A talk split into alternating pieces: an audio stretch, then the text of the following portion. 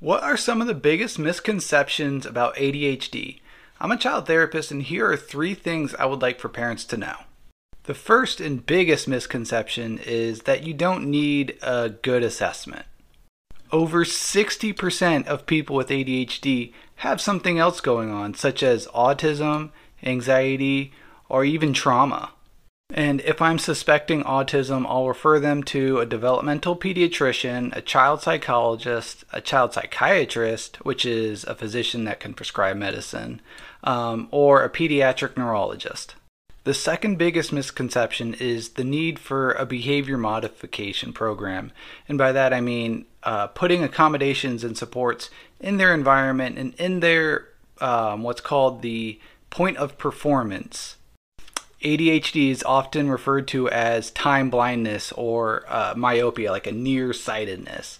Um, they don't see far out into the future because the prefrontal cortex is involved with organizing behavior across time.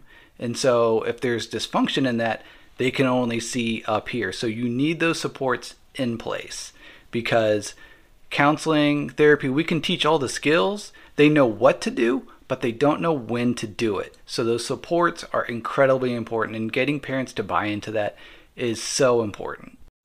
And when I talk about introducing uh, rewards such as a token economy or a sticker chart, the first it it it never fails. The first thing parents ask is, "Okay, so when do I stop this?" The answer is never.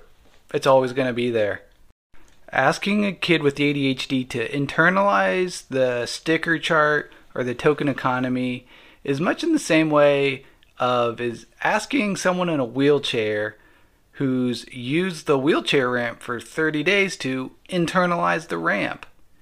It's not gonna happen. And that can be a very bitter pill for parents to swallow that this is a lifelong condition. And the third biggest misconception is the need for medication. This is a neurodevelopmental disorder. It is caused by genetics. Therefore, you need a genetic intervention, medication. And most, I'd probably say 90% of the parents I work with want to go the conservative route. I understand medication can be scary, but uh, research has shown 80% of those who go the conservative route often end up with medication. And if you're concerned about the impact medication would have on your child, you can get GeneSight testing to help identify which medications would work for them. I hope this helps. Let me know what you think.